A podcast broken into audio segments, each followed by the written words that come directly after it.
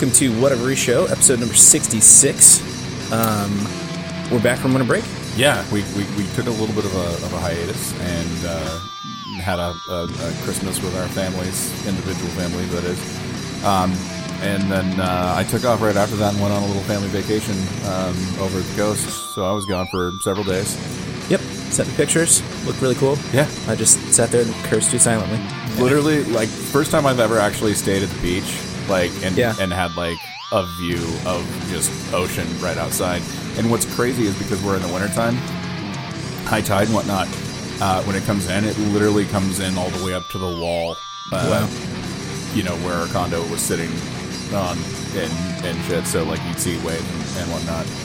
Um, Oregon coast, not known for you know it's it's blue and warm waters and all that kind of stuff. It was uh, you know roiling. There'd been an earthquake apparently that day, Well, um, uh, several miles offshore and whatnot. It was like a four point four and, and stuff. And so I don't know if that had to do with the anger. just enough to piss the ocean off. Yeah, um, it was pretty rad though because we went to Depoe Bay. Was it the second day we were there? I think, and uh, we drove down and and uh, spouting horn like the the the little wall, the rock wall that you can walk up against and everything like that. Like shit was coming up and it was just like spraying like hundred feet in the air and whatnot. It was it was pretty rad. The Wow. kids the kids really really enjoyed it. See, th- that's that's cool for your family because my wife has been like, "Go home now. we're, we're not going to be eaten by this goddamn tsunami." Yeah, no, Emmy Emmy was a little bit scared of having a tsunami. Like one of the nights we were there, I think it was our first or second night, maybe. Yeah. And uh, and then we were just like, no, it's, it's fine. And Cool. then the next day is when we saw that, and she was like, she couldn't get close enough to it. She's like, this is awesome. I'm like, you were terrified last night. Yeah, So that's pretty rad. Um, and I'm super jealous still. Whatever. Uh, so we got some cool stuff to talk about. We've got uh, you know a couple weeks, and it's not been a very busy Christmas break, but there were uh, certainly some big events that we're going to talk about uh, in the Star Wars universe, of course, and uh, you know some sad stuff, some good stuff in there. Hang hang with us though. We got a whole bunch of DC TVs, uh, uh, T- TV rumors, and a whole bunch of DC stuff coming at you. Um, Marvel has some new Deadpool stills coming at us and J.K. Rowling's going to come out with some new books. We're going to talk about all that and more. If you want to follow along with the show, you can go to whatever.co slash 66 and find the show notes for this. Um, or, you know, scroll down in your podcast player because we, we put that in there every week. So, yeah, yeah. Um, so before we jump right into things and and you know get too depressed and whatnot, yeah. um, I got you a present. You got me a present? Well, now I feel like a dick because I didn't bring anything good over here except Well, for more beer. I'm a better friend, but Yeah, that's- that's, that's- besides it's the true. point. It's But true. Happy birthday, Merry Christmas. Oh yes, it's wonderful. Uh, I, I I got K K2SO here, um, and he's got zipline action. So I got a pretty sweet K2SO here, and uh, I guess the next time I come over, I'm gonna have to you know look for another Funko or something like that. You, you're gonna need a bigger shelf though pretty soon. Dude, yeah, this looks I'm really not cool. gonna lie, I bought one for me too. Nice, nice. uh, K2SO. He's not balanced at all. So uh, if you're worried about like display, like you might want to just keep him in the package because he, he yeah, won't just stand up stick on him his up own. there. Perfect. No, that's awesome. Thanks, man. Uh, yeah. So, all right, let's let's get to the show.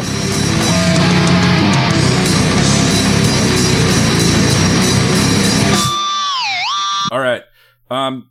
So I guess we better address the elephant in the room, as it were. So Yeah. um, 2016 has been a terrible year uh, for everyone, especially if you've made any money singing or acting ever in your life. Yep. Um, and so we were hit with some super depressing news um, this week, and uh, uh, I'm I'm talking, of course, about um, Agatha Cromwell, the grandma from Halloween Town, It's very sad. What- also what known also known as as uh, Debbie Reynolds, and also known as the mother of Carrie Fisher, who sadly passed away the day before Debbie Reynolds did. Yeah. So that was a poor attempt at humor uh, when it comes to dead people. I was like, you know, "D- d- dude, don't forget the priest from Mash. He just died too. that today, He- he like, was like- yesterday. Yesterday, like the last, the last of 2016, like the Yeah. Reaper getting his kicks in or something like that. Um, Yeah. Um, Yeah, this, this is a fucking tragedy. So, number one, um, we've talked a lot about you know the celebrity deaths. We usually give them a little bit of time at the beginning of each episode, and uh, I don't think though that any one of them has hit me nearly as hard as this one. Like no question, this No. is the one that that really really bothers me. No, and I kind of mentioned Debbie Reynolds first, just because of the fact that, um, We, we we're not you know huge Debbie Reynolds fans. I don't think so. well, she's been in a lot of shit. Like she's been acting for years and whatnot, but nothing nearly as impactful as, as what Carrie Fisher was to our generation. Um, so we thought that it would be uh, a, a good cathartic thing if we um, sat around and shared stories about the first time that we masturbated to Princess Leia. or the last time, which I mean, it was a long car ride over here, folks. uh, Eddie had his slave Leia car freshener hanging from the yep. From the dome light. I mean, she chokes that slug. You know, she's kind of into it. All right. Um, this is this is okay. There's going to be lots and lots of memorials, and there already have been lots of memorials of Carrie Fisher, and this has got to be the worst one. Um, I think it's. I think it's nothing that Carrie wouldn't have said about herself, though. If you've listened to anything that she's done uh, in an interview or at a Comedy Central roast or anything like that over the last several years, um, it's it's very apparent that Carrie had a good sense of humor about not only um, herself and the things that she's been through in life and whatnot, but her fans and all that kind of stuff as well. So, I normally I would feel bad talking like this about somebody who who has recently passed and whatnot, but I, I she would have said it too. Yeah. So the funny thing is that that, that man, lots of stuff is going to get said about Carrie, and and you know we all sit around and pretend like we know her because uh, for a, a particular you know group of nerds, which at this point is like most of us, you know, most most of people who who enjoy sci-fi in any shape or capacity have probably in some way been uh, shaped or influenced by Carrie Fisher. Uh, and and you know, of course, us especially. I, I mean, you know, Matt and I think both really grew up on Star Wars, and that's probably one of the first experiences we really have that you know kind of shaped who we are as people, and really got us into all this kind of nerdy shit we talk about every week.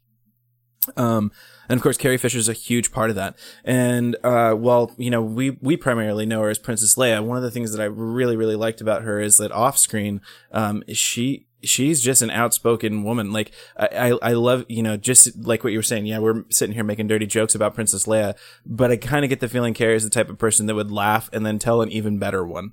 Yeah, Yeah. Uh, uh, you know, that one of the funny stories that's getting circulated about Carrie uh, recently is, um, she's got this anecdote that basically ends in, and, and tell anybody, no matter how I die, tell everybody, uh, you know, I wanted on my, on my epitaph that, uh, I was, uh, strangled by moonlight, or drowned in moonlight, strangled by my own bra.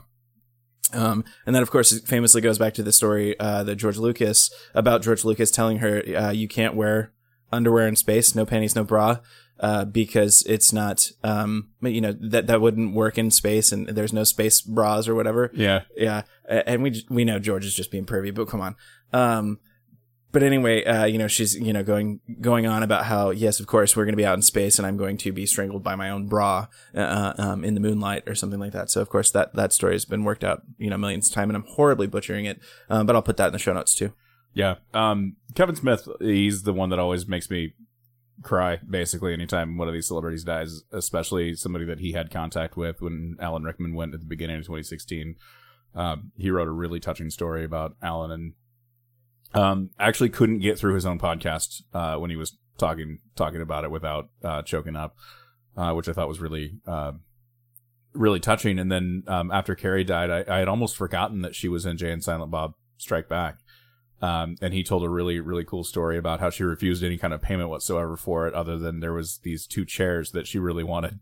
and so that was that was basically what it, what it what it cost to get her to do his movie was he had to buy these two chairs for her because she felt like they were uh, That's good. a, a good uh, example of, of how that works. I, I'm not telling the complete story because I wasn't there and I, I can't do it, but it's on his Instagram or his Facebook or whatever. If you want to check it out, it's it's pretty pretty fucking hilarious. So Yeah.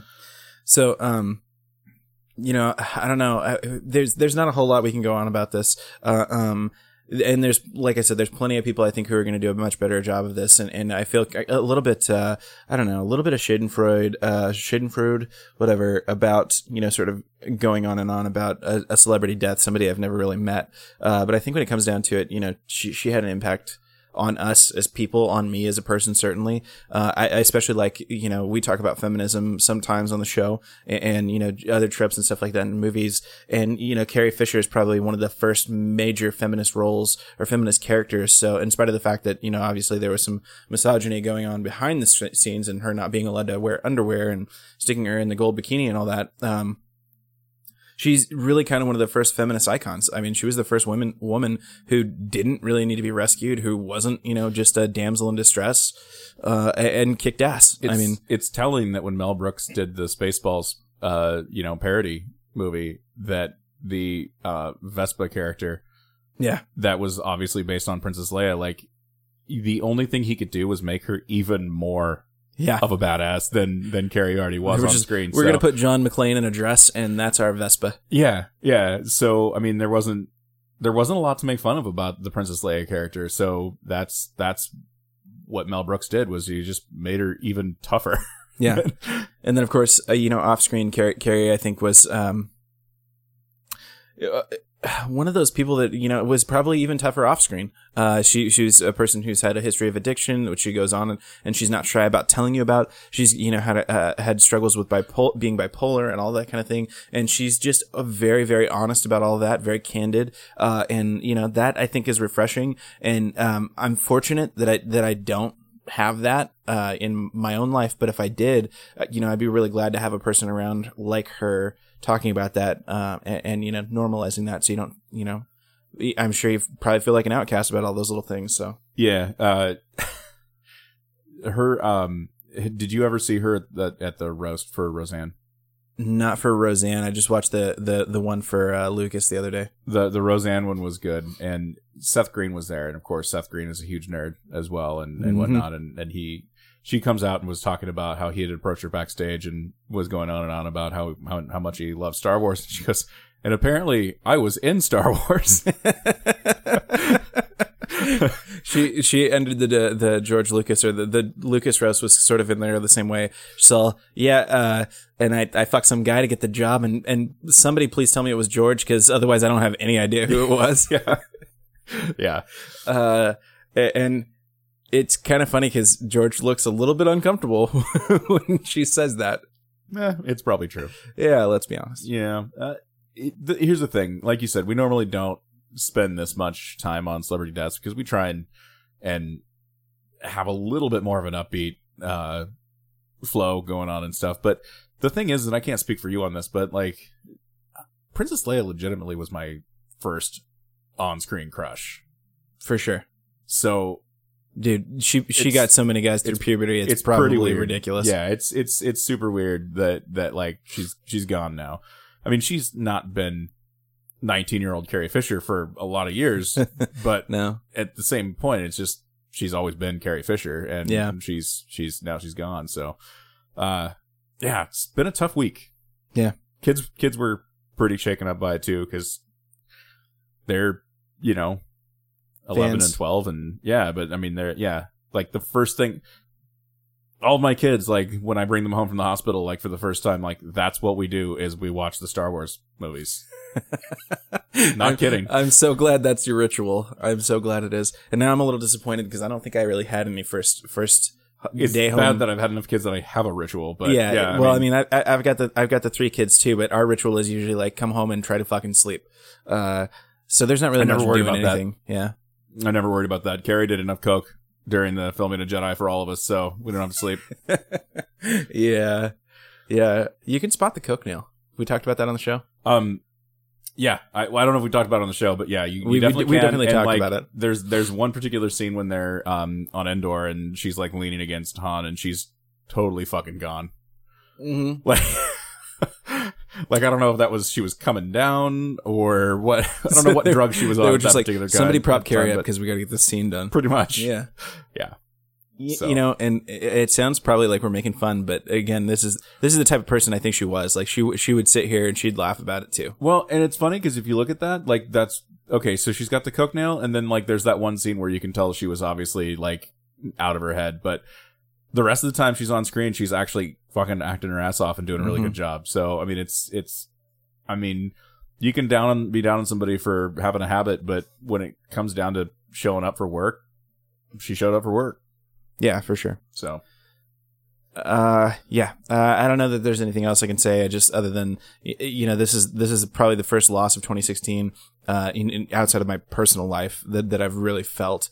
Uh, you know, and that that's saying something because 2016 has been a right dick about all of this. So yeah, yeah, yeah, and and of course we did mention Debbie Reynolds ahead of that. Um, and, yeah, and that's just a, a, little fucking bit. tragedy. I, I died talked the next a little. day. Yeah, and obviously Debbie Reynolds. Uh, for those of you who aren't paying attention, is Carrie Fisher's mom.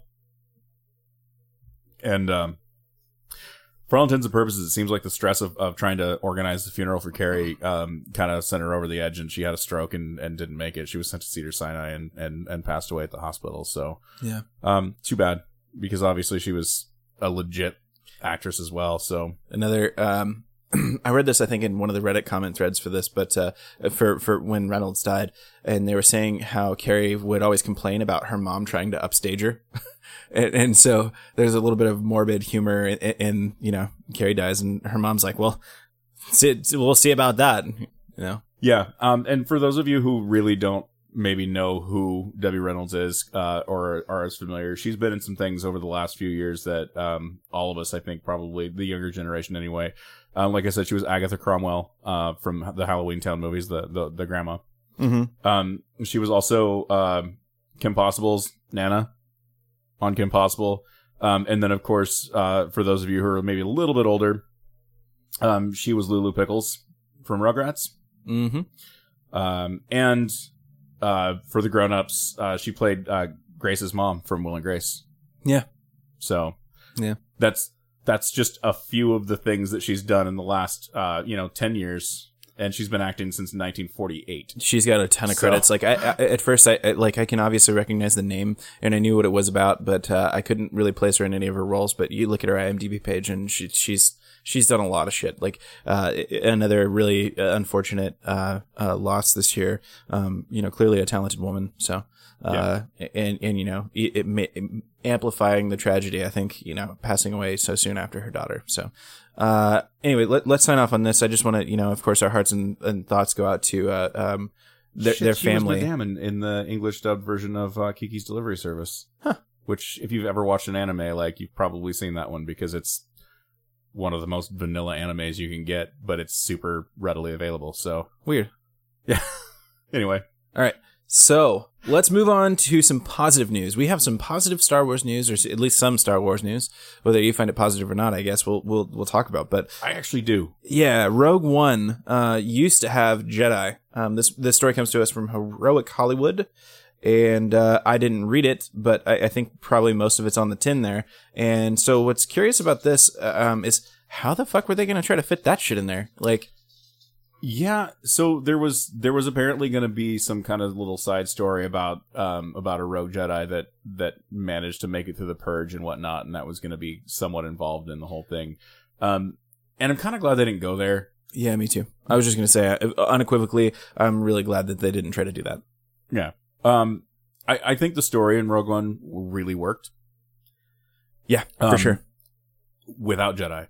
I mean, minus the big like seven foot tall dark Jedi, Yeah. but You know, I'm going to go even further in and say that I think it would have been almost detrimental. No, it, it would have been detrimental to the story uh, and w- the overall feel of the movie if they had tried to include that. Like, I think g- going with the, um, what's his fuck? The, the, uh, I'm one with the force, the force is with me. Yeah, yeah. Um, including the monk was probably as far down that path they needed to go.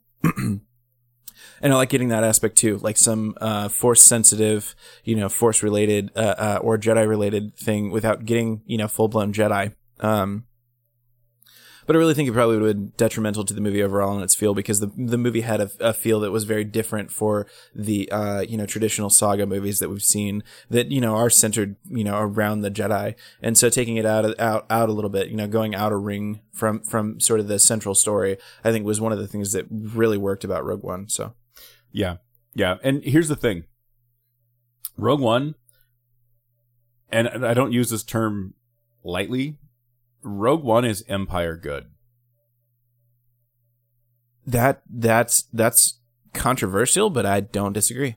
Um, so doing something that would jeopardize that, I think, is a terrible idea. I mean, it's easy to say now in I mean, throwing but throwing stuff in there that's essentially like okay, The Force Awakens. That was our fan service movie. Like they could have put everything in there. they they essentially did. They could like, have thrown a Death Star into the Star Killer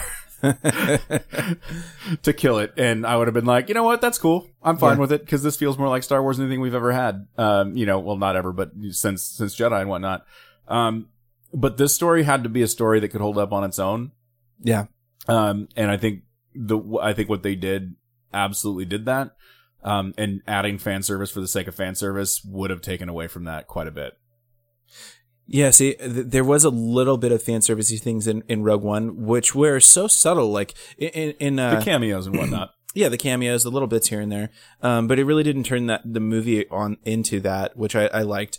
Um, and yeah, let, let's face it, The Force Awakens, I think, is exactly the movie it needed to be. It needed to get people interested in Star Wars and let them know that no, we're making Star Wars movies again. This isn't this isn't a prequel trilogy. This isn't going to be one of those weird things like that. A- and so it didn't really bother me that it was, you know. I- I'll say this without hopefully it sounding too terrible, but derivative. I mean, it was very derivative of, of especially A New Hope. Um, but I think that was the right call. I think that was the right way to go. Well, and here's the thing: Luke's journey to become a Jedi was hampered by the fact that Ben died Mm-hmm. um, in in uh, Episode Four, and then of course um, when he goes back to complete his training on Dagobah and Jedi, um, he loses Master Yoda before he really feels like his his training has been complete. Um, I think the idea that there would have been another Jedi out there would have really not been good for that aspect of, of the the journey for Luke. You know, I Obviously, I, he could have died in Rogue One and probably would have if if he'd have been in here. But just that he was there, I, I'm I'm not buying it as as a fan. You know what I mean? Like it's just it's, it's not something that I feel like would have been the right decision. So I'm glad they didn't do it. well, yeah. Again, I think it just the feel of Rogue One would have been something completely different if they did decided to include Jedi. That said, as much as I'm not sure I, I want them to, I definitely don't think that we're not going to get more Jedi. Um, and possibly more old Jedi. So obviously, um, you know, Luke was trying to rebuild the Jedi Order um, prior to events of Force Awakens, and that's sort of a, a major, major, massive plot point. And I can only presume that at some point, you know, by the time we get to episode, uh, you know, say 10, 11, 12, we're going to get um, some new Jedi and we new ever Jedi gonna get Order. 10, 11, and 12? Oh, I think so. You think so? I think they're going to do this. I, I think they've got to do at least one more uh, saga set. Like, you know, they're, they're saying they're going to do a movie a year or something like that until probably until it doesn't make money anymore, which God knows when that's going to be. Um, but I definitely think we're going to get another trilogy set. And what's going to be interesting to, to uh, about that to me is, um, we're going to get, I think, further and further out from the Skywalkers that we care about. So, I mean, I guess, and, and you know, we haven't talked about this in a long time, but rewatching the the uh, Force Awakens, especially so close to having watched the original trilogy this week, Rey's a Skywalker, no doubt about it. Oh, I don't think there's any any question. Yeah, zero question. She's a Skywalker. So uh, what'll be interesting to me is if they decide to, you know, like, is this really, uh, you know, um, the the whole, you know, six movies that we've got so far essentially are Skywalker stories, and I'm wondering how long that's going to continue. So that's my big question mark for episode 10, 11, 12. Is it going to be another Skywalker story, or are they going to go off in a different direction with it a little bit? And so there's a lot of interesting things I could do, they could do there. Um, but I'm just curious, it, when when you think about Star Wars, are we really thinking about Skywalkers?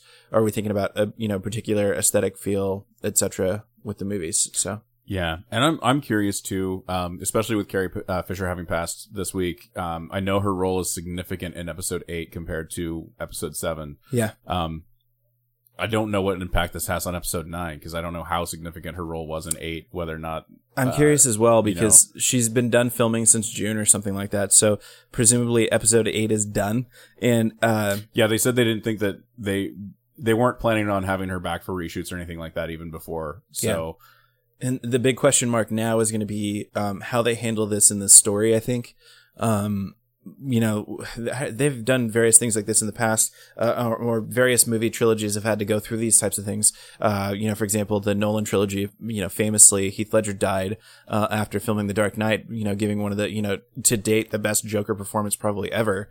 And uh, you know, so the way that they handled that and the the the third one was just we're not going to talk about it even a little bit. Like it's just done. It's not a thing that we talk about and the end.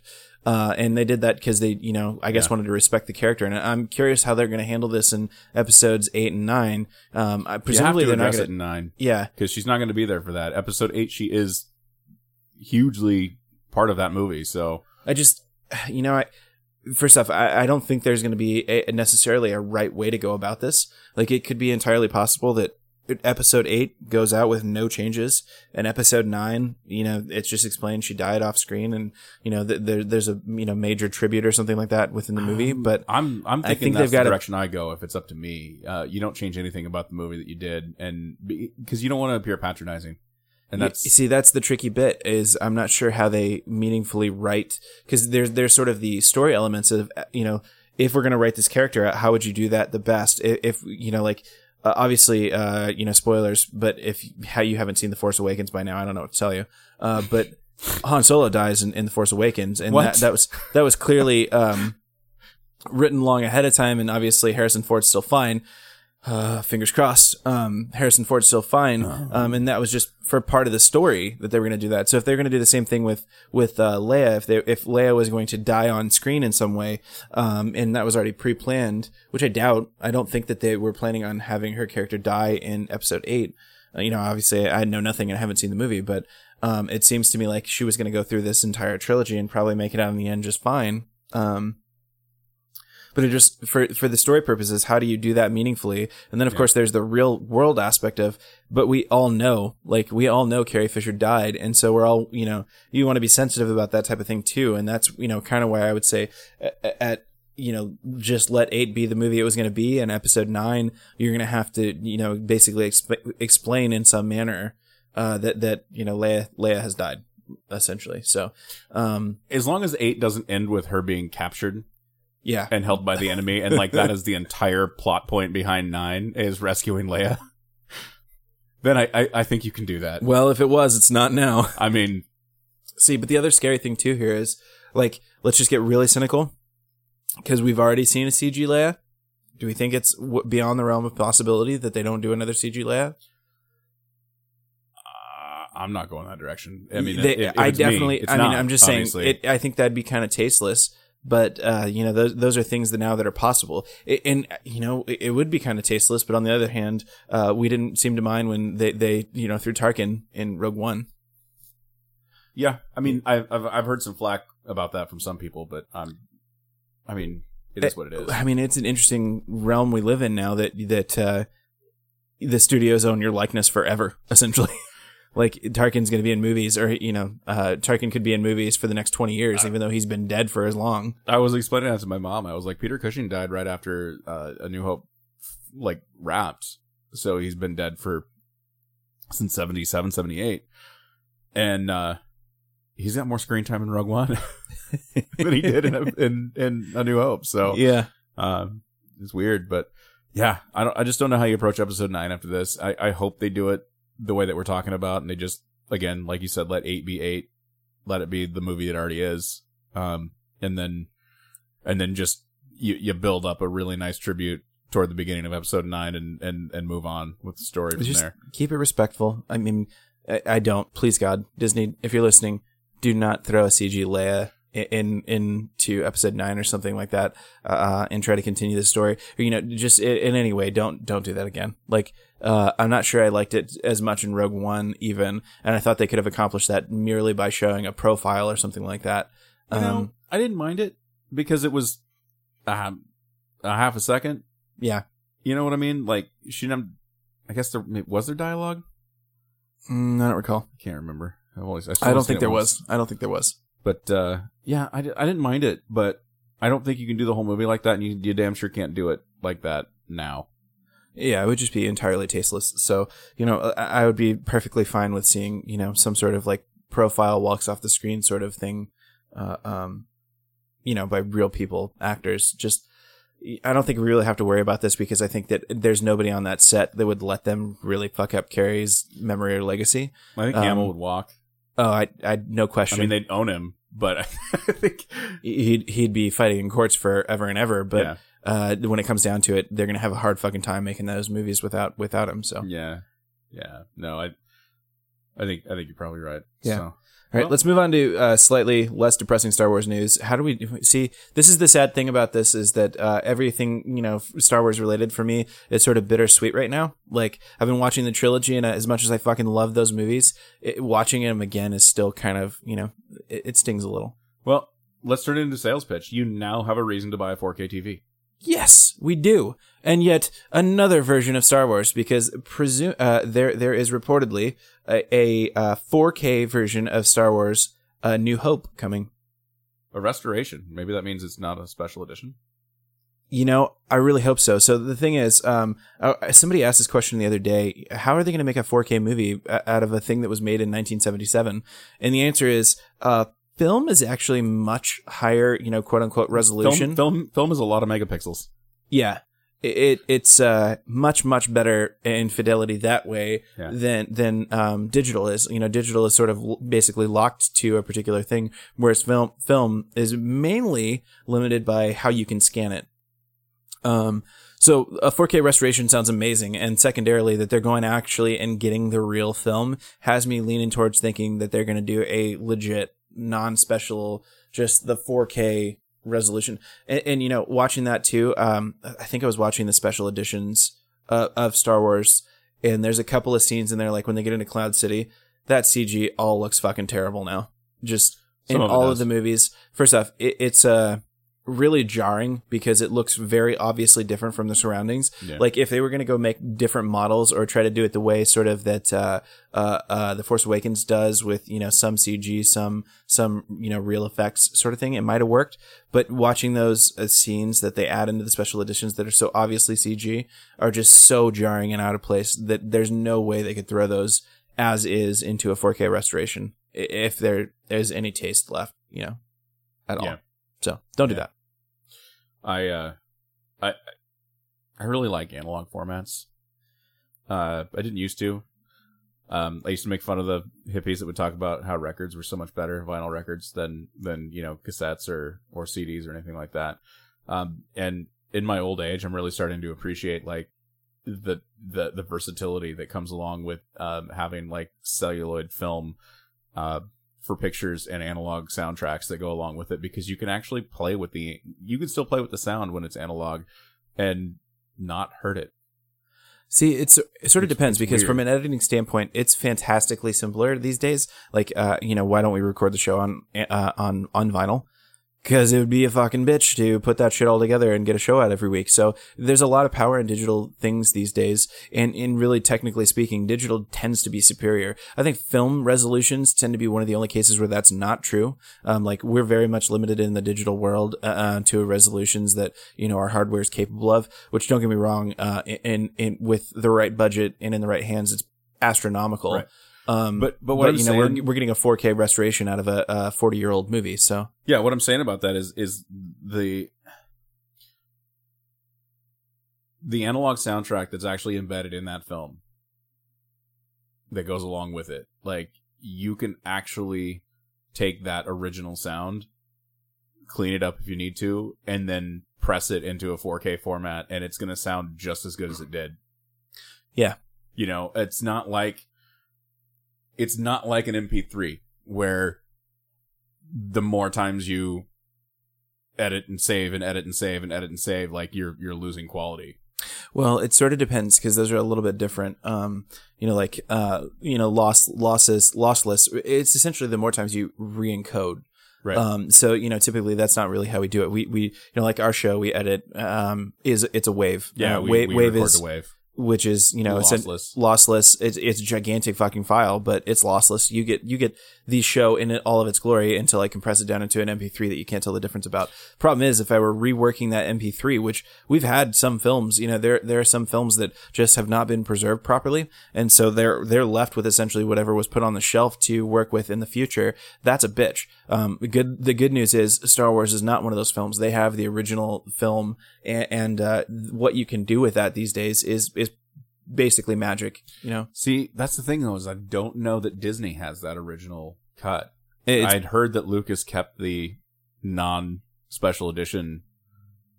well, I mean, he didn't film the special edition on film, so he can't. I mean, they're, they're talking about restoring, I think, from the original celluloid, print, yeah. Eh, eh, So- Uh, um, so that if if so, you know, then that opens the door and hopefully to a, a despecialized or a non-special edition uh, of Star Wars, the original theatrical cut, which would be um, amazing. Like Yeah. that that's really what I want to happen. But you know, the other thing about the the whole analog digital thing is, um, analog formats, um, you know, whether it's film or or especially vinyl, um, it ha- it has a different sound. I'm not going to say better because really technically speaking it's worse like you get a worse you know like uh, um, than say a lossless encoded uh, um, digital format is is going to be a, of higher fidelity higher quality than than a vinyl record but vinyl records have their own sound and if you like that sound there's just no replicating it like No, and I'm, I've come to appreciate it a lot more in my my elder years. Uh, it's the same thing. Like uh, Tarantino is probably the one that I, I think of most when I think of this, or Chris Nolan. Actually,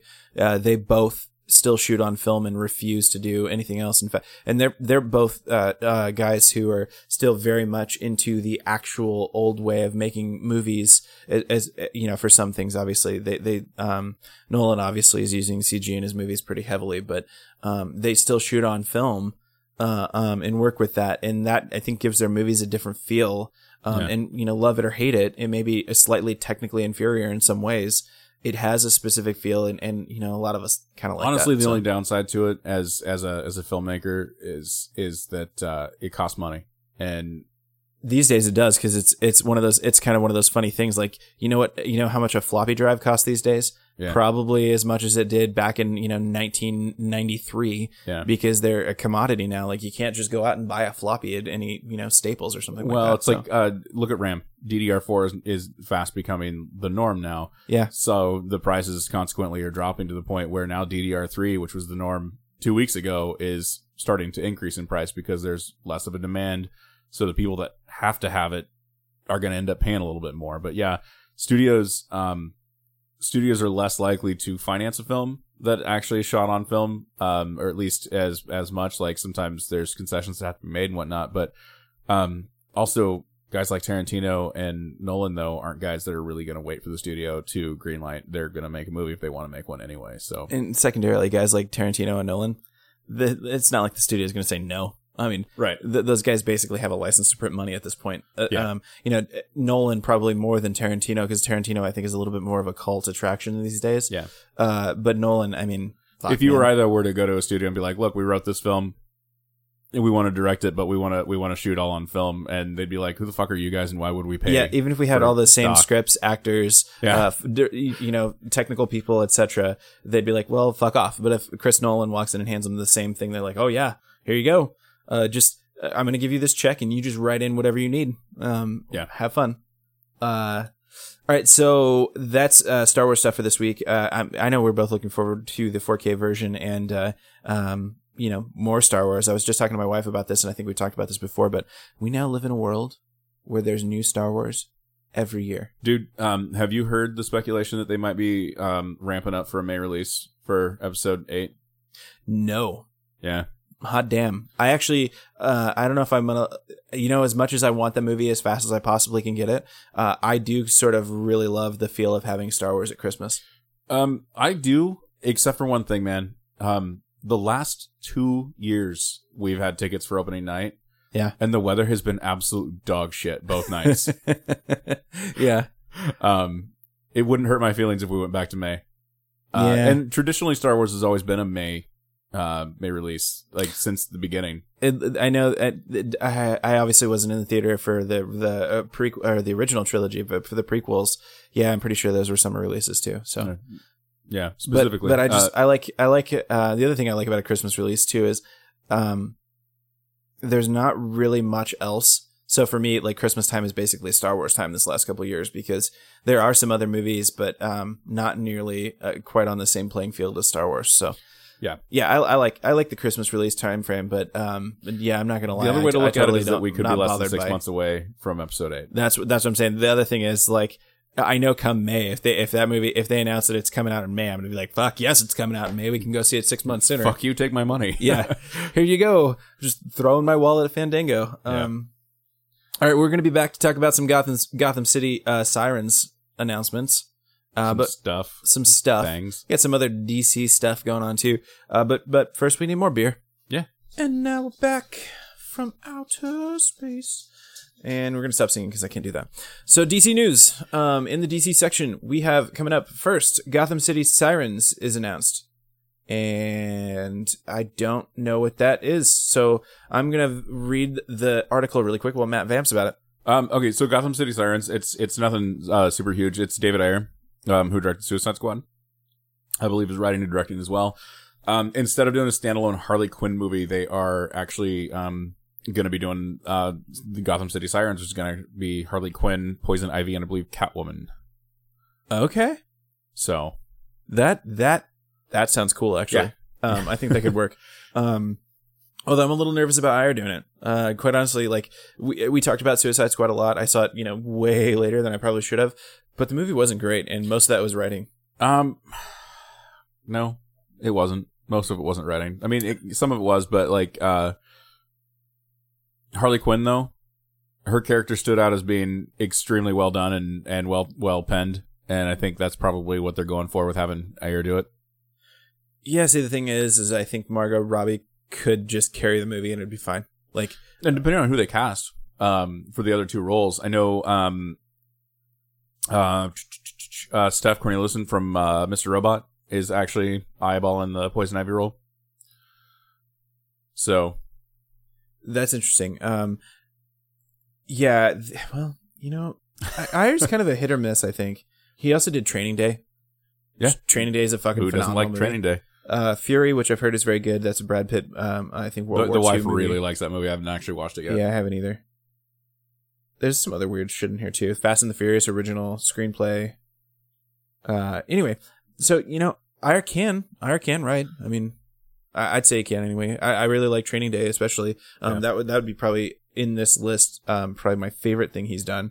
Um, but yeah, Suicide Squad missed on a lot of marks, and, I think a lot of those are writing related. But you know, the the weird thing about Suicide Squad is there was a lot of controversy surrounding the movie because there was you know lots of talks about reshoots and switching up how the story was going to go Pro- and stuff production, like that. dude. Like it's it's that weird DC machine. I don't I, I don't want to blame Ayer for it because I don't think left to his own devices that the Suicide Squad we, we got was what we would have gotten. No, I really it's think kind of like Josh Trank in the Fantastic Four train wreck. Uh, I really think that studio um has just jammed their dick down their everybody's throats that are making this mo- these movies because a lot of the uh problems with the movies themselves just really feel like studio meddling. Like Well- we got to have this scene in here because you know it's not going to sit we can't sell toys if we don't have that shit in it's there. weird because you can have a franchise that's micromanaged and still done well. Like you or I could go direct the next Marvel movie and it would still come out feeling exactly like another fucking Marvel movie and whatnot. Yeah, because when it comes down to it, like I, I think Marvel movies at these point at, at this point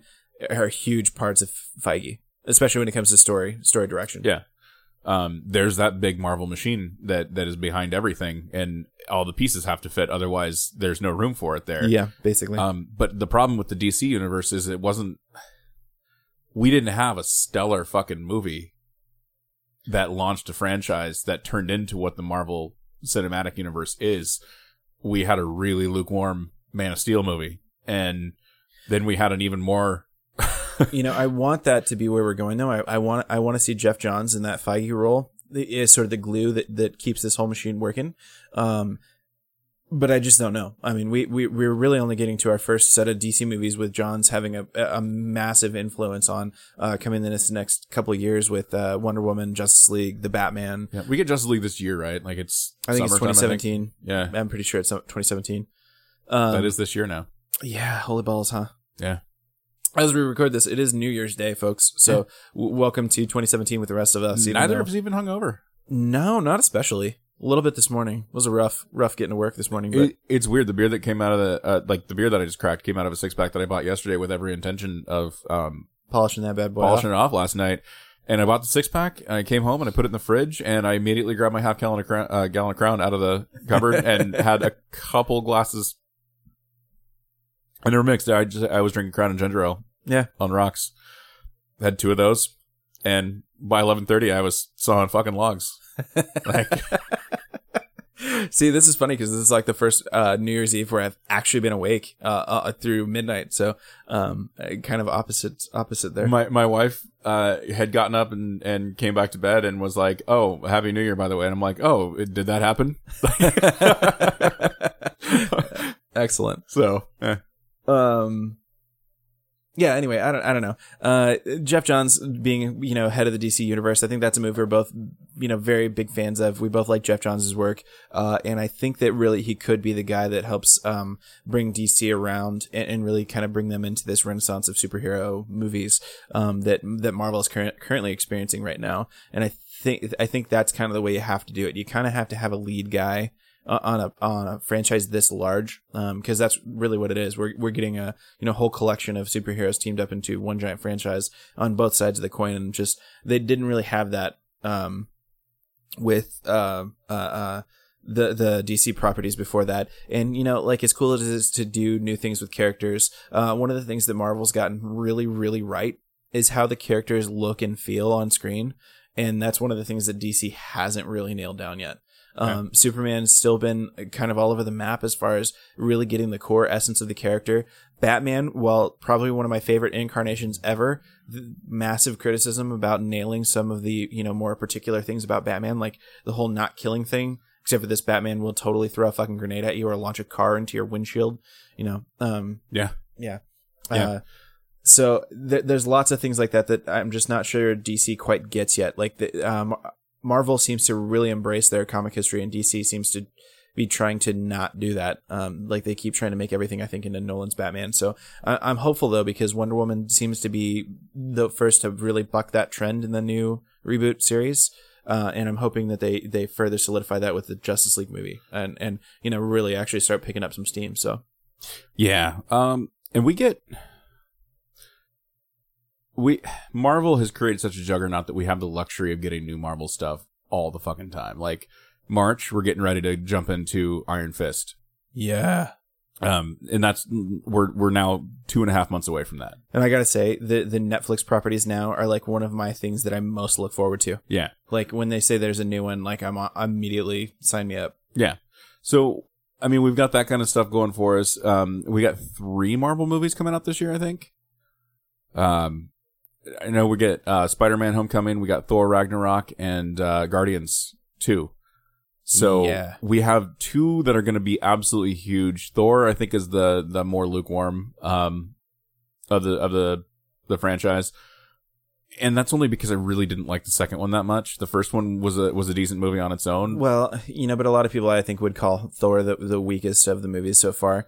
Um, but I really liked the first Thor. Actually, I did, I did. Um, I think the, and the I think second Thor Hemsworth I, nails it. I, I just didn't really care for as much. it's similar to it taking 50 years to find a comic book that really grabs people when it comes to writing for Thor. Like Thor kind of bounced out of having his own series and then um being relegated to like the team up book similar to Hulk. Hulk hasn't always had his own series either. Like there's Yeah. been times where they just pulled that book and he was part of the Avengers, but that's when you saw him. You didn't have him Yep. So actually, kind of like the movie incarnations. Like that's one of the things that I was wondering is should Thor be more of a, uh, um, you know, like a Hulk character? A- And I think he's only not because he's sort of the, one of the the the main the main group. You know, with uh, Iron Man, Captain America, Thor, and uh, I, I think there's Shit, what's the other interesting stories to tell with Thor that you can do in a standalone movie. I just don't know that we've necessarily found it aside from the origin that we got, pseudo origin, I guess, that we got in the in the first Thor movie. yeah, Um, I'm I'm reading um Thor the Unworthy. I just read uh, issue two of that yeah. yesterday actually, and it's it's this fucking superb book. Like I, I'm really actually excited about the next issue and whatnot. So I don't know. It is possible to tell good Thor stories. It's just I don't. I hope Ragnarok's going to be that. I mean, the, the Dark the Dark World wasn't bad, but it also was probably one of my least favorite Marvel movies so far. So Yeah, yeah. Like Um, we always make fun of that movie because we never really remember what it's about. huh. so uh, the Doctor's an elf thing. Whatever. Yeah.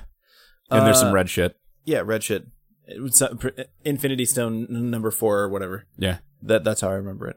Uh, so yeah, we're talking about DC though. I know, but it's more fun to talk about Marvel stuff. Yeah, So DC, get your shit together. No, um, we're going to talk about some DC TV though, which is a lot of fun to talk about. Here's the thing: confession. I haven't watched these trailers. Oh, neither have I. It's fine though. um, we're gonna put them up for people to watch. So it's um the first trailer that we have listed is for Kevin Smith's directed episode of Supergirl, You know what I did watch? Uh, uh, sorry, we'll come back to that. Keep going. um, which um I don't know that we have an air date for that one yet. And then we also have um a trailer for the mid season premiere of The Flash, which is uh three weeks. Yeah, yeah, it's coming soon. Hopefully. So Um, the trailer that I did watch actually was the mid-season premiere for uh, Arrow. Hmm. And they spoil they spoil it right in the fucking trailer. really, Yeah. I mean, it, it- presumably Canary? like, yeah, if you watch it, I think you're gonna have a really good feeling about who Canary is.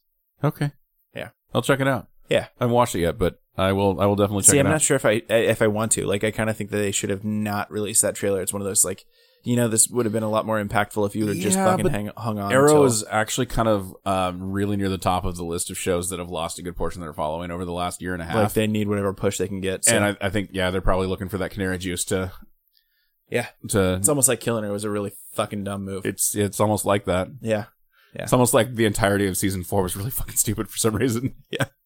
it really is. You know, I got I, Other than the Constantine episode, which you really liked, still. I I dug the Constantine episode, and I think that's probably about it. Yeah. Yeah. Um, Geoff Johns. Geoff Johns. Yeah, so we talked about this uh, earlier, but Geoff Johns uh, tweeted rather uh, saying, you know, talking, you know, gi- giving the big ups to the you know five DC TV shows we have four, five, four, uh, and saying, you know, we might have a fifth coming soon. I guess we have uh, Gotham that's on Fox, Yeah, five. which I'm sure he has something to do with. so. Yeah, so we got five five DC TV shows, and he was, he was teasing having an announcement about uh, uh, uh sixth uh, coming up. So crazy. speculations. Constantine. It'd be really funny. like we're gonna try something all new. We're gonna get uh this guy who looks a lot like Constantine, so much so that you might remember a thing that you know sort of resembled Constantine on NBC. And we're gonna run a Constantine show. Uh, you know, this is this is not probably what what I think is gonna happen, but it's what I wish it would happen. Green Lantern. Probably not, No, I'm sure it's not gonna happen. unless But it's animated. yeah, yeah. They'd almost kind of have to because I'm not sure that they could support the budget for for a uh, non-animated Green Lantern. They could have Hal Jordan walking around in a fight suit, fucking uh, like a like a bomber jacket, punching people in the face. I'd be okay with that. Like That'd be funny as shit. Yeah, make it like a fucking seventies detective show. yeah, And he teams up with Ollie Queen. Yeah. And they throw the flashing light on top of the car and drive after their. It's just you know, in, especially in modern history, I think you don't have Green Lantern stories that aren't you know like these big space epic things. Uh, uh, and they're just not really suited for the TV budget too well. But you know, they could do that. Like it, it'd be kind of funny if it ended up being like uh, Ferrigno's Hulk or something No. like that. It, it's weird, man. I've been reading the, the Green Lantern comic books, you Yeah. know, like I do. Um, Green Lanterns really seems like it's making an effort to try and get back to that. Like, okay, um, we're gonna have Green Lantern stories that don't leave Earth. Yeah, and, that's fun. and tell that story. Um, and they're all right so far. Um, and I kind of think that's what the franchise needs. But what I'm used to from reading them as a kid was like Hal Jordan stories, where. oh yeah, yeah. But now anything that involves Hal Jordan, like, is universally impactful. So yeah, galactic level sort of shit. yeah, yeah. Yeah. New Hal Jordan, by the way, really good. Yeah, we, we, we texted about this, but it's been a few weeks, and I just thought I'd listen or let our listeners know if you haven't read Hal Jordan and the Green Lanterns. Uh, I think we're both really digging it. Yeah, yeah, yeah. Um, that and and uh, Flash. I'm really enjoying Flash. Uh, you know, I don't think I've read the new Flash yet. You should. It's good. It's Cool. um the last several books have been um um new Wally centric. Okay, cool. Yeah, I definitely read the culmination of the the Godspeed storyline, but I don't think I've I've read past that. So. Yeah, it goes into um because Wally is officially Kid Flash now, like new new Wally. Okay. Yeah, and, definitely. And not, so not that far. Barry's kind of mentoring him and whatnot. and Fucking spoilers, dude. Yeah. Wally West is Kid Flash. Weird. Never saw that coming. No, who would have? No, Yeah. Crazy. Um what else we got? Uh so should we talk some Marvel stuff? We got a little bit of Marvel stuff. We do. We have one article, and then we could probably talk at length about Marvel. Oh wait, we did that already. Yeah. Yeah. Th- this uh show notes series looks like a, a an ad for heroichollywood.com. It does. Um, I actually put these together at work like a week and a half ago. No, th- Heroic Hollywood 2 actually is pretty super good. It is. No pun intended. It is. So we got some stills from the Deadpool movie. Do we? Where that? Uh, it's it's a link to a tweet. We should probably just link the tweet. Whatever. Sorry, guys. Rhett Reese uh, link links to some uh, Joel uh, Lederer, Lederer, Lederer. Yeah, fuck it. Um, uh, uh, pictures. Um, so like legit photography. And I'm not gonna lie, it still looks dope as shit. It does. It does look very Deadpool one. Like these uh, actually look like they're from Deadpool number one. I've got a pretty good feeling about they, this movie no, thus they far. they legit are. These are Deadpool one. what? Unless Negasonic and uh, uh fucking um that Amazonian chick is coming back. Well, that's probably not. Dude, get to number uh 78 70 78 slash 7. I don't. I don't know that I can. You got to scroll. I'm. I'm working on it, but my You my screen swipies. my screen is not doing Yeah. anything. Yeah. You know to be in IT? Can I help you out with that? No. No. Oh. Oh, I managed. I got to number two. okay. That is definitely from the first movie. Yeah, no, these are definitely first movie. Why? Why? Why? Okay, Heroic Hollywood. We just talked you up, and now No, they're still good pictures. Like uh, the, these stay in because uh this is still all really cool. if you want to relive the magic that was Deadpool number one, go. Go go check out this Go link that we're gonna put in there. Yeah. and, and talk about. No, I actually really like this. Uh, these are some good shots. Yeah. Okay. Cool. Uh, so yeah, that's Marvel news. a lot going on over there in the old Marvel camp. Well, let's talk about a couple things. yeah. Okay. So, um, we got a Spider-Man crossover going on right now in comic books. Yeah. Uh, the Clone Conspiracy. I'm uh, I think two issues behind on that. I got to read the actual Clone Conspiracy number three, I believe, and then the Yeah, Amazing same. Spider-Man tie-in for it. Um, we also got Inhumans X-Men going on, and I'm still a little bit behind on that one. I did, like I talked about earlier, though. I read um, Unworthy Thor number two, and that fucking phenomenal so far. And Mhm. there's a new Venom book out too, and issue number two just came out last week, and I I finished reading it earlier this morning. Um, not Eddie Brock, not anybody that we actually know, and this guy actually seems like he actually has some clout over the symbiote because the symbiote's kind of undergone some uh, psychological changes. Like it doesn't really dig killing anymore, Weird. and this guy totally can and will because he's like a former Army Ranger, like special special forces dude. So are we getting? Is this a good Venom or like an anti-hero Venom? I don't know. Weird. Um, he's really just trying to get a job as a as a lackey for a crime boss right now. so I'm gonna go with anti-hero then. Yeah, I think it's going to be kind of that this. sounds that actually sounds super interesting. I think I think he, Venom works really well as an anti-hero sort of character. Yeah. yeah. So Marvel's going through this thing where they're where they're doing a lot of number ones again. Like uh, I bitched about this like a year ago because like we're on like the third volume of Uncanny Avengers and like dude i think everybody who reads marvel books is bitching about this because uh you you cannot just like uh, read avengers number one which fucking one uh Right.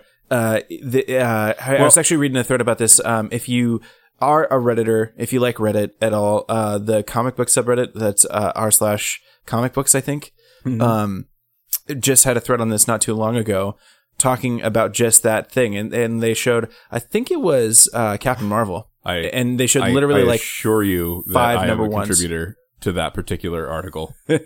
yeah Like I'm I'm I'm relatively certain you would the, find the same the same Captain Yeah. Marvel. Yeah, okay, because it was it was Captain Marvel. Read Captain Marvel number one because it's so good. Is this the Except for dude that put the pictures literally up like from five. um, Comixology? Yeah, yep, same post. And it was like, so okay. Here's in Marvel's defense, that was a terrible, terrible uh, photographed post in in argument of what we're talking about. Okay, they're not wrong. Yeah. but that picture wasn't a good representation of it because what those were were graphic novels, and they were self-contained stories, and they were all from volume one and then volume two and whatnot. Mhm. So it wasn't like they're all Captain Marvel number ones. They were just all yeah, you know, so they were not reading the titles correctly and understanding just- what they were doing, but they weren't wrong about what Marvel's doing with rebooting shit over and over and over again. yeah. I think that's sort of the thing that comics are going through right now. Like, and I'm not gonna lie, I'm part of the problem. Um, I got back into comics uh, around you know 2012, shortly after um New 52, because I was like, really in earnest, like in the last year and a half, two years. Like, yeah. But like New Fifty Two was where I was like, oh, I got a jumping off point here. Like, Yeah. eh, all the books are rebooting. I, um, I know enough about the characters that I'm not going to get super lost reading any of this shit. So like that was where I kind of jumped in a little bit, and then you know, of course, have gone from there. Now the thing I realized, you know, like really kind of gotten to live and be a little bit more of a con like in 2012 I wouldn't have called myself a comic book fan I would you know that was more like I was experimenting you know sort of thing um It's going But- through a phase, all right. Yeah.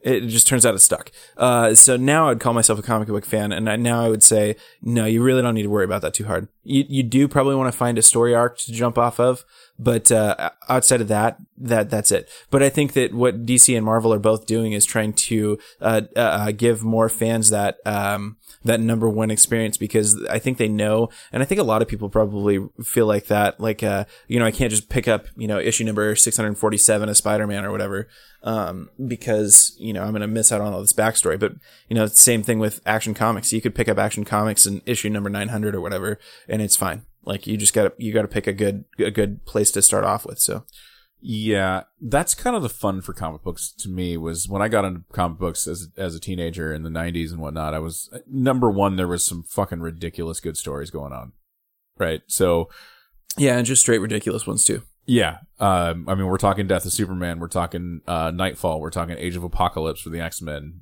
Just, I mean, Spawn had just debuted in like 1992. You know what's funny is I seem to remember some of those, you know, especially Death of Superman and Knightfall getting a lot of shit back in the day. But now, of course, those are, I think, well regarded stories. Yeah, Oh, they, they Re- absolutely are. Rebirth was another, uh, as in uh, the Flash Rebirth. Um, Green Lantern Rebirth was first, but yes, yeah, I think the Flash Rebirth in particular was another one of those sort of like got a lot of shit for it sort of books in in its day, but now, of course, is highly regarded. the Flash Rebirth still gets a little bit of shit because um, Johns wrote them both, and Yeah. Green Lantern was goddamn gorgeous. Like um, he had the Van Van Sciver uh, art through the whole Rebirth. Yeah. Um, and then uh, the Flash just didn't. That Rebirth story in particular just didn't grab people. I think like like the Hal Jordan like because Johns' rebirth for Green Lantern was Hal Jordan's redemption. Yeah, there was. And- A, I I think Johns did a lot for Hal Jordan in the in the Rebirth story, and and I think Rebirth is also where we got the you know no longer the fear of pure yellow, just Yeah. straight up like a, a school bus comes and and all the Green Lantern the Corps shits his pants shits his pants, but like an actual storyline for you know why this even matters. Yeah. So yeah, you have a um, creepy little dick hurling pencils. And, Yeah. And the GLs are like, no, God, no. I don't have a power ring that can withstand the mighty number two. yeah. Yeah. Yeah. You know the uh, original Alan Scott ring um, that was based on magic? Yeah. More than more than any kind of, you know, guardian science or anything like that. Yeah, Um, it's it had an impurity to wood. yeah, I didn't know that. And do you know why that was? No, I don't recall. It always seemed weird to me, but um, the reason why was because the um, the makers of the ring knew that the bearer had a potential to be a tyrant and wanted to, common folk to be able to defend themselves against against him That's with pitchforks if necessary. So yeah, that's funny. that was that was the entire purpose behind the wood impurity and the and the original Green Lantern ring. That's amazing. Yeah, and also uh, uh, because it, it it you know on on paper it makes a little bit of sense but you know just think about that logically like uh you know we've created the most advanced army uh suit ever it's a full exoskeleton and it can shoot you know missiles at you know uh a range of three kilometers and blah blah blah and uh, we've made it also uh with a swiss cheese style grater on the front uh, so if you need to just stab a motherfucker yeah, Yeah. yeah. If you gotta if you gotta shoot at this guy, I mean, really, he could he could he could do some damage. So I mean, just shoot at these large holes we placed. a 22 a Yeah. 22 ought to do it you know um yeah that's funny Oh, anyway, back to my my uh, story about comic books though. Uh, half the fun for me was that once I got into the characters and I was really invested in the in the comic books because I was reading the stories that they were publishing. Like, that's when I went out there and started hitting my local shops and like buying back issues because at the time there was no digital. for sure Um, and so you had to either get what you wanted out of trades or graphic novels, as we call them now, or back issues. And of course, as a purist, like if you're a collector, like you want the back issues because you don't want the graphic novels.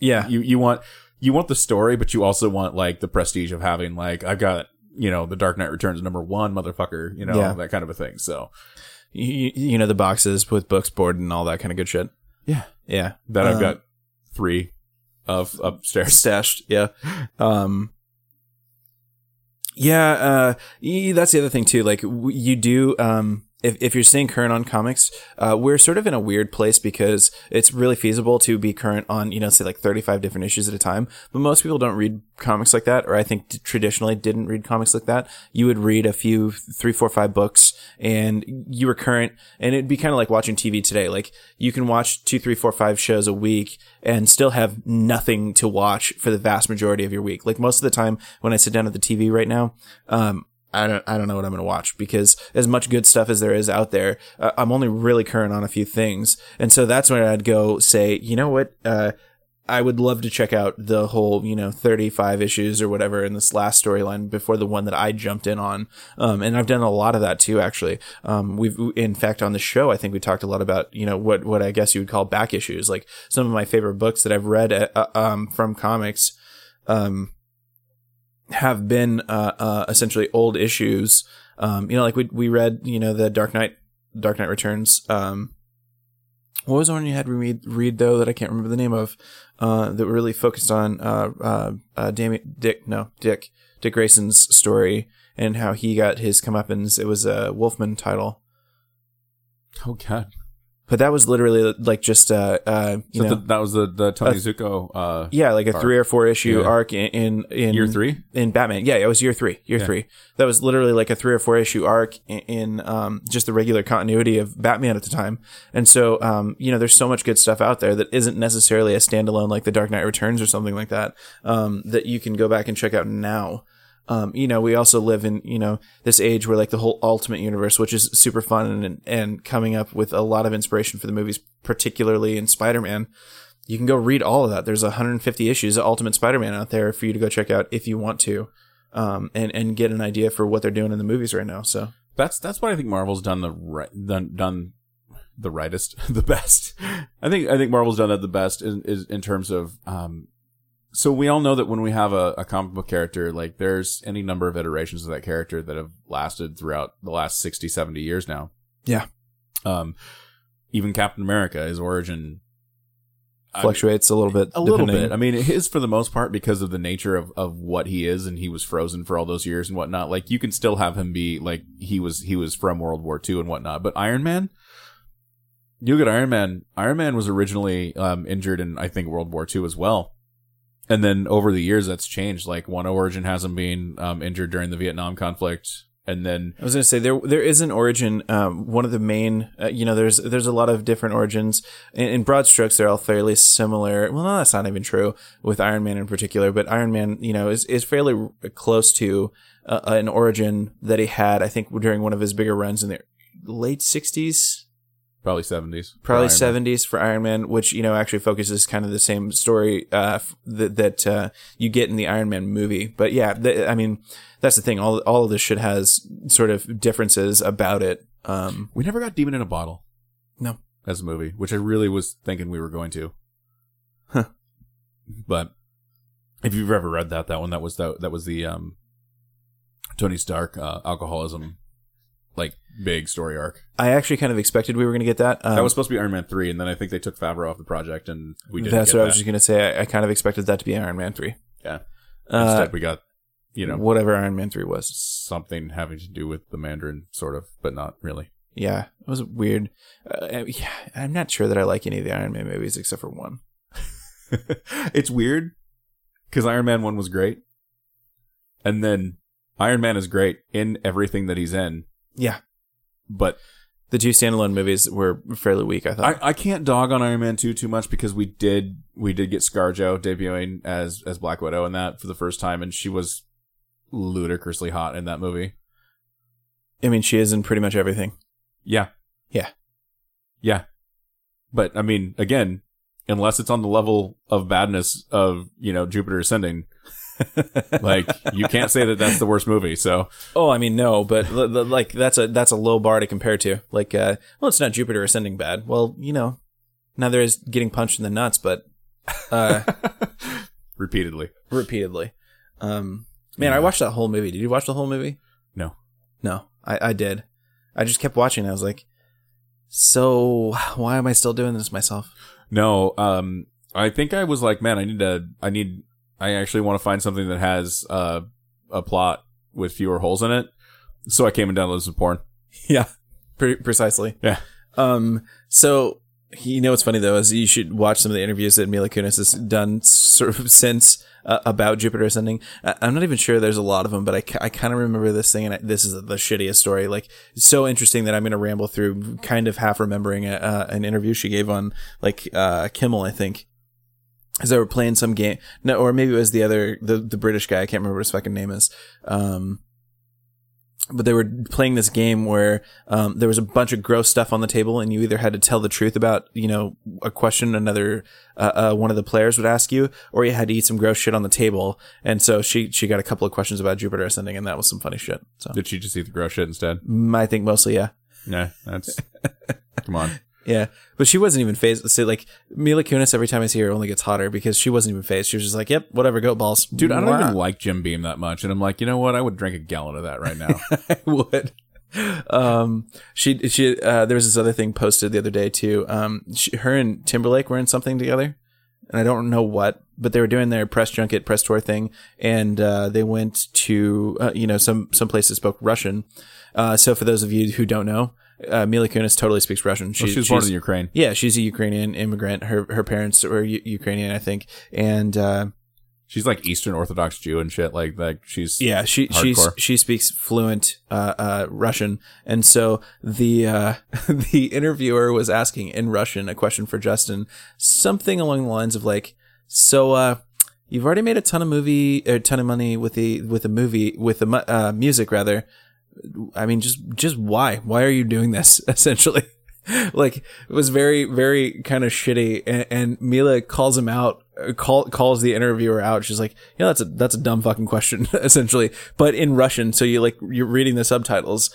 Um, and, and it was so funny, especially because the whole time Justin's sitting there like, I don't know what's going on. I don't know what's going on. And they wouldn't pause because Mila was in the process of like ripping this journalist uh, a, a new asshole. Um, You're gonna have to link that so I can see it. yeah, I'll have to go find it. It was on Reddit the other day. Um, and, and I was just, I was watching her yell at this chick in Russian and I was like, that's the hottest thing I've ever seen. She's she's phenomenal. Like she's so funny. Like I didn't know who she was until I watched obviously that 70 show. I don't think anybody did because I think that was kind of her her her big break and whatnot. Yeah. the- another she- funny, that 70s show, Mila Kunis thing. She shouldn't have gotten cast. She only got cast because she lied about her age. yeah, she was only 14 Yeah. when she when she auditioned for it. Yep. So, um, but and and I I quote her all the time because like so my wife is wonderful and nerdy and all that kind of stuff, but like there's still certain things that she just like is totally uh, against and like. It always reminds me of like season one of that show when she's always telling Kelso, she's like, Michael, you know, I don't think, I don't like things about space. Like,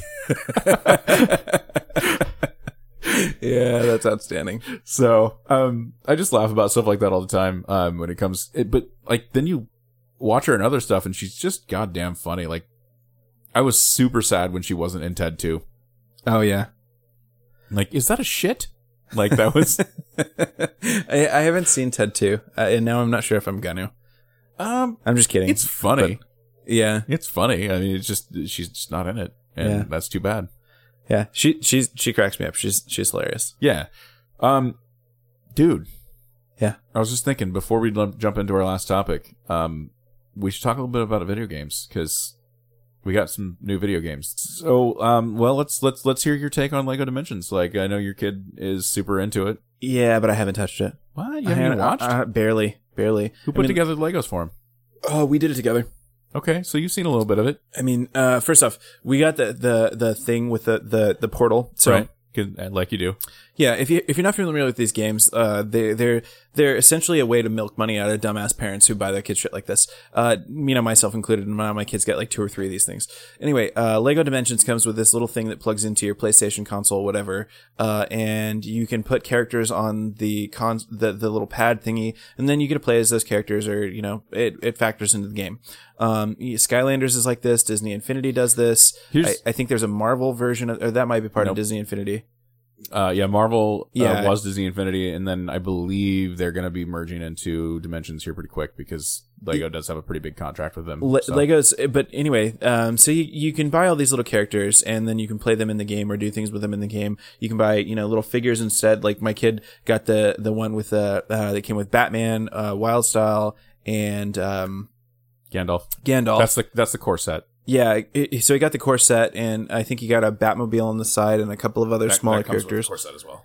Okay, whatever. uh, obviously, I didn't look too hard into it, but um, so the thing about the Lego Dimensions one that's a little bit interesting though is um, you actually can build shit. Like, um, so like we, we you get the little portal thing, um, which is you know a fancy way of saying this like NFC enabled uh, uh pad that the characters sit on that the you know the the device can read from. Um, but you can build shit that goes on top of the portal. So you, we built this big old portal thing that took like an hour and a half because there's like 375 tiny little pieces. That was actually kind of a lot of fun. So It's yeah, the portal was challenging. It comes with an instruction booklet to build it, but what I didn't know is it is building it is actually kind of part of the game as well. And so I I had the whole thing like completely built, and then I didn't realize like the first four levels of the game are like trying to get the last few pieces to put together in the portal. So yeah, we we built the thing. I, Yeah. I'm not sure he. No, we definitely built it before he played. Because when we when we got the thing all put together, he was playing, and then I heard him say something like, "Oh, we didn't even have to build this thing first. yeah. he was he was kind of pissed off, like he wanted to get to that game, but you know, So this is what I'm going to say about it in its defense. Um, unlike Skylanders or Disney Infinity or any of these other games um, that use the, the the portal and the NFC technology and whatnot, I like the dimensions aspect of it because when it comes down to it, there's little discs that are on the bottoms of these figures. yeah, But other than that, they're just Legos, and the disc doesn't have to stay there. So Yeah, when my kids are tired of it, like they're still just cool little Lego guys yeah, and uh, who doesn't like Legos?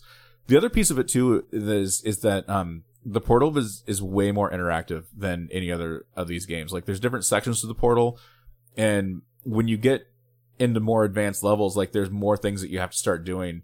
Um, and uh, for instance, like with Wyldstyle, one of her powers as a as a super builder or whatever she is, a master builder, yeah, is in certain sections she has this vision and then you have to place her on all three different sections of the portal before it puts together the lines and then she goes and does her Oh, master builder cool. thing and whatnot. And then there's some other ones where like there's these like weird like chroma things where they just spout color out and then you have to put your characters through these colors and then once they're that color then you have to move them to these sections of the portal to make the color the portal light up different colors in different sections See, to unlock codes and I'm not even sure how far he's get. He must not have gotten super far. Like I think he's on the third, Like because he kept saying to me stuff like, Dude, those uh, levels take a long time. he was like, "Dude, I just got to uh, the Wizard of Oz level," and then That's the like, first one. Yeah. Yeah, and and and she's like, "No, no, I'm doing the Doctor Who level or whatever." Oh no, Uh-huh. he's he's five six levels in because if he's at Doctor Who, because and that level's a bitch. I just played that one today for the first time. It took us over an hour to get through it. Yeah. Um. So anyway, he's digging the game, but I haven't seen any of that shit yet. Really messing with the portals yet. Um. So what's crazy is with the core set, you can get through the game. Yeah. You can't obviously unlock everything because you have to have characters with special abilities to like get into everything and collect Yeah. gold bricks because that's like the theme of Lego games. Yep. But rather than like building up a giant number of studs as you go through the game, so you can actually like buy the characters in there, like you actually go buy a physical box with characters in it, and then you have those abilities. That's where the milking money out of suckers comes from, because that that was the thing. Like he was like, "Man, this kind of sucks. We can't, you know, really um play more than these three characters without buying a bunch." Because he's used to playing the other Lego games where it's like he, he like he, especially on the Marvel superheroes game, he has that on the PlayStation, and he's unlocked like every character just about on that. Like he's got like three, I think that he doesn't have or something like that. So he was a little disappointed in that. Um, but you know, then we reminded him that he got a bunch of money from grandma and grandpa's, uh, uh, and stuff like that for, for, uh, Christmas. So, you know, he, he's, he can still go buy plenty of characters. Yeah, we have a lot. Yeah. We because we, I mean, we bought the game a year ago, but we really haven't invested any time in it up until like this year. We we started playing it again. Yeah. and um, which is too bad because it's a great game.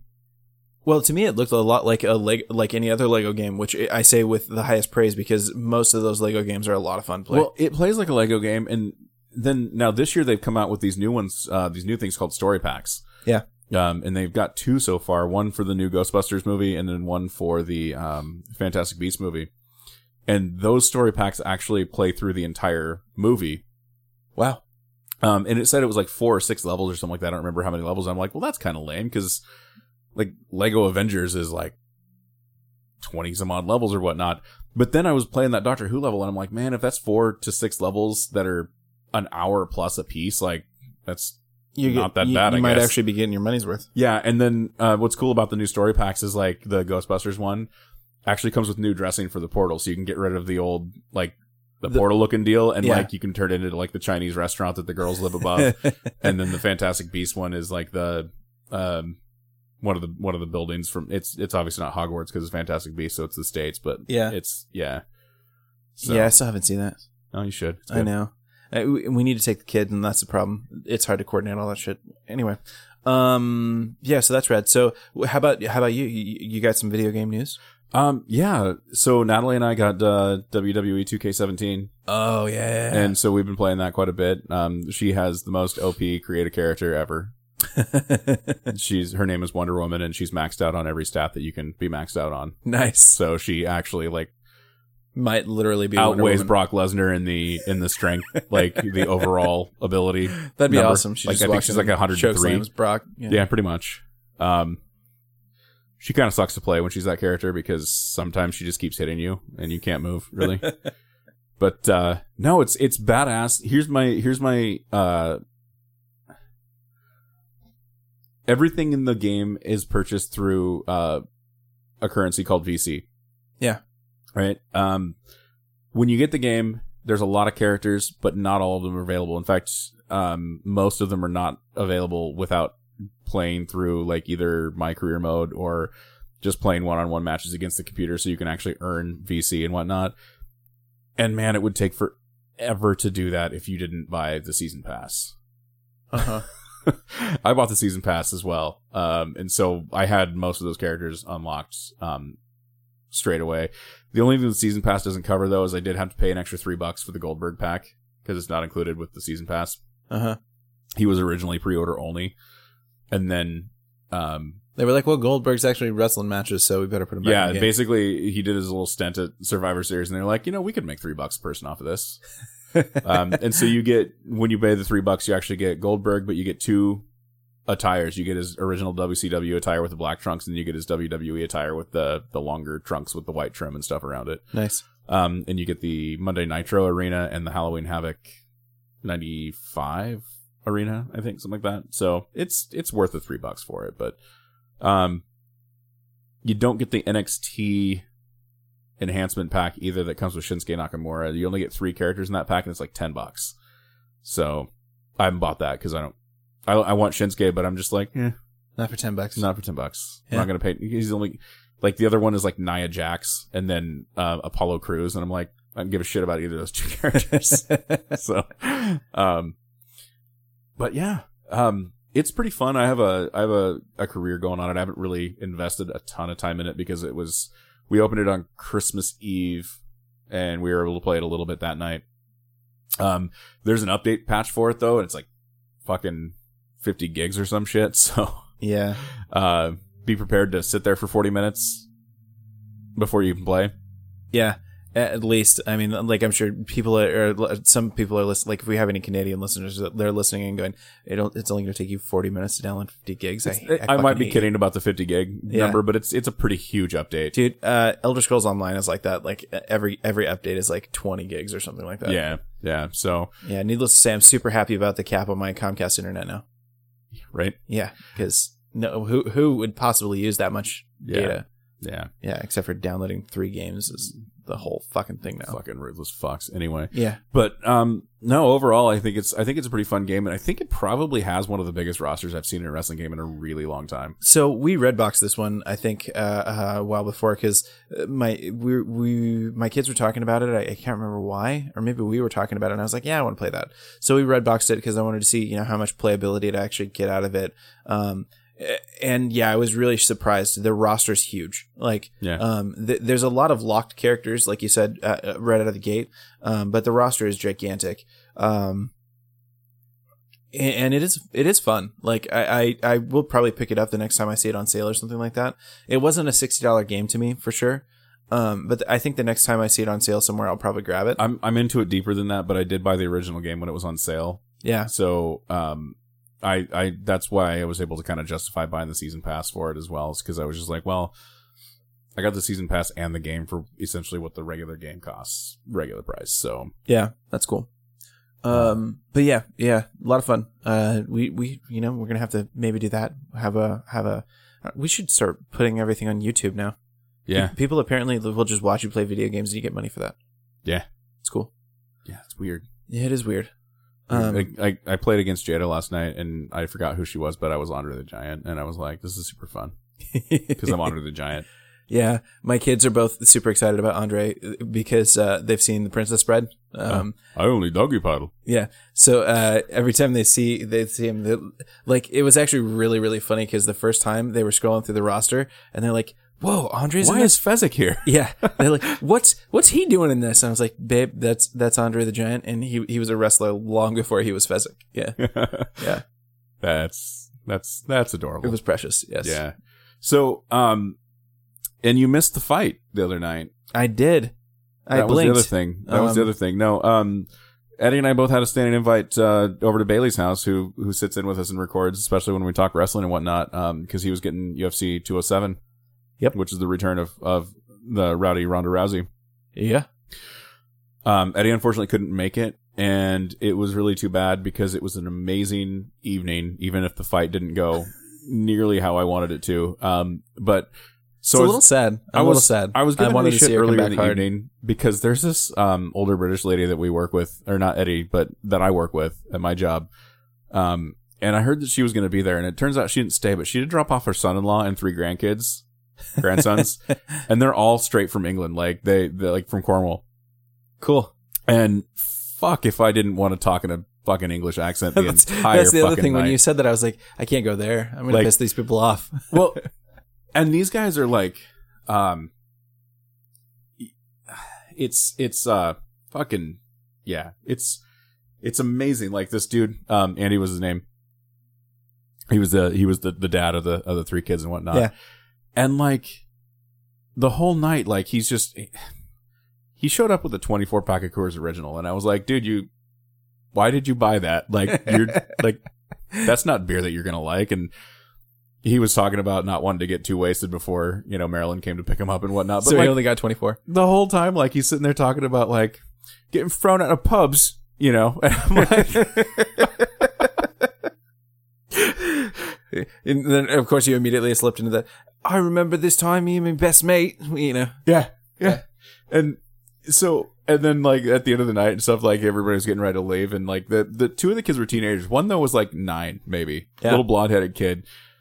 And he was so fucking polite and so fucking British. And he's like, thanks for having us over. Cheers. You know, and like as he's leaving, and like everybody's like, that kid was adorable. And I was like, he was like a polite Draco Malfoy. Like, what if Draco weren't an asshole? Yeah. pretty much, pretty Yeah. much. It was amazing. And like at one point, uh, me and Ryan were in another room looking at all his guitars and stuff like that. And one of the other guys that was there he shows up and he's like, uh, do you have any soda for the kids out here? And I'm like, Ryan was like, no, we don't have any soda. I'm like, they're from England. Why can't they just drink the beer? Especially it's just Coors. Like, yeah. Well, I mean, I had real beer. so, good, good job. Good Yeah. job. I, I wasn't drinking Coors. I was I didn't. I didn't doubt for a second. I know it. yeah. I know it. Like Bailey even had some Coors Light that was in the garage for like a year and a half because he doesn't drink it either. So anyway, um, but yeah, the fight itself, we had some good matches um on the card. The main card though, Nunes, uh, Rousey, forty eight seconds, man. And here's the deal: I'm gonna stand. I, I swear to God, I punched more women that night than Ra- Rousey did. If you punched one, that's Yeah. not wrong. Yeah. Um, I told somebody before the fight ever started that if it went longer than 45 seconds, Ronda was going to lose. And it turns out it went 48 seconds and she lost. Yeah. So Um, I wasn't wrong. It's kind of sad, uh, you know, because you know I, I'm really not sure I get this either. Like, is she just so stuck in her own head now, or what? Because didn't she go like a huge undefeated streak? Yeah. And then finally got knocked out by uh, what's her fucking face, Holly Holm. Holly, Holly Holm, and then and then of course now you know 40, 48 seconds against. It's, I kind of got to blame her coach in this because like apparently he doesn't see getting punched in the face as a problem. It seems like And the thing about Nunes is, is she's super scrappy and just did not let up. Like there was no way Ronda was getting in close enough to try and get her in an armbar and take down, do a takedown or anything like that. So, yeah, um, it's I think her I think she's done. I think Rousey's done. Uh, That's that. Yeah, I, I was texting you about this, and you know, like you said, that's the word around the campfire, and it, it seems like this is probably it for her. WrestleMania is right around the corner, and I would not at all be surprised to see her sign a contract. I don't know if it'll be that soon because she's got a little bit of pride. Yeah. Um, she doesn't need the cash right off the bat, Mm-hmm. but uh, I think, I think, I think the WWE is kind of a good fit for her. I think it would be amazing to have her there. It'd be a good rub for the WWE, and I think it would give her some sustainability as far as a brand. See, that'd be interesting because, uh, you know, the other thing that's that's weird about Rousey to me is she had the biggest following, and then she lost that fight, and everybody was like, "Well, fuck her," you know, like. It, it seemed like almost immediately, like she went from undefeated to one loss, and everybody was like, "Oh, she's done." That's mixed martial arts, dude. Yeah. Like, it's CM Punk, no fights, lost his first fight, and they're like, "Yeah, he's done." Yeah. And I don't think he is. I think I think UFC will give him another fight, but I don't think they'll give him more than that, Yeah. especially if he doesn't win. Wow. So, uh, it's it's kind of the nature of the beast. Um, it's weird because Dana White's gonna have to figure out another way to make money now because Ronda Rousey was his cash cow for a couple years. Well, that that was kind of funny too because you mentioned that he's like uh, a lot of people were bitching that Nunes didn't get uh, any sort of billing or push from from uh, UFC. She didn't. All the tickets that were sold for this fight were sold on the on the on the Yeah. uh, Rousey's Rousey comeback. name. Yeah, it was. Uh, but but Dana White was kind of saying, uh, um, I seem to remember reading something along the lines of him saying like, yeah, because I didn't need to, because did you know who Nunes was before this fight? Well, you fucking do now, don't you? You know, like. Uh, he he knows he's got a he's got a ticket seller in that um you know and probably the same way that um I'm sure uh, Holly Holm got a big rub uh uh uh following the defeat of Rousey the first time yeah, well, here's the thing: Nunes has actually won the title now and defended it. Like N- Holly Holm lost hers on her first defense. Yeah. Um, the next girl, who I can't even remember who it was, also lost Yeah. to Nunes, and so now Nunes actually won the title and has defended it successfully. So he might be able to build that, and and the Yeah, Nunes sure. brand will probably grow if if she can, especially if she wins another fight and keeps it. Yeah. But uh, yeah, I don't know. Um, we we saw uh the. I I can't fucking remember what title it was. It was um, men's 135 pound weight class, uh, bantamweight maybe. yeah Bantam Bantha Bantha's from Star Wars Which I think it, the women's title is a bantamweight as well. So I think it's a women, women's bantamweight and the men's. The men's uh, title changed hands as well, um, which was kind of a shock. Uh, that fight was actually good though. Won all five rounds. Came down to a decision, but I mean they didn't make the wrong decision. So cool um, it was it was a good night. Lots of uh, lots of English. Yeah. Uh, it was interesting though because I this is the first time I've actually gotten to talk to somebody from the UK. Yeah.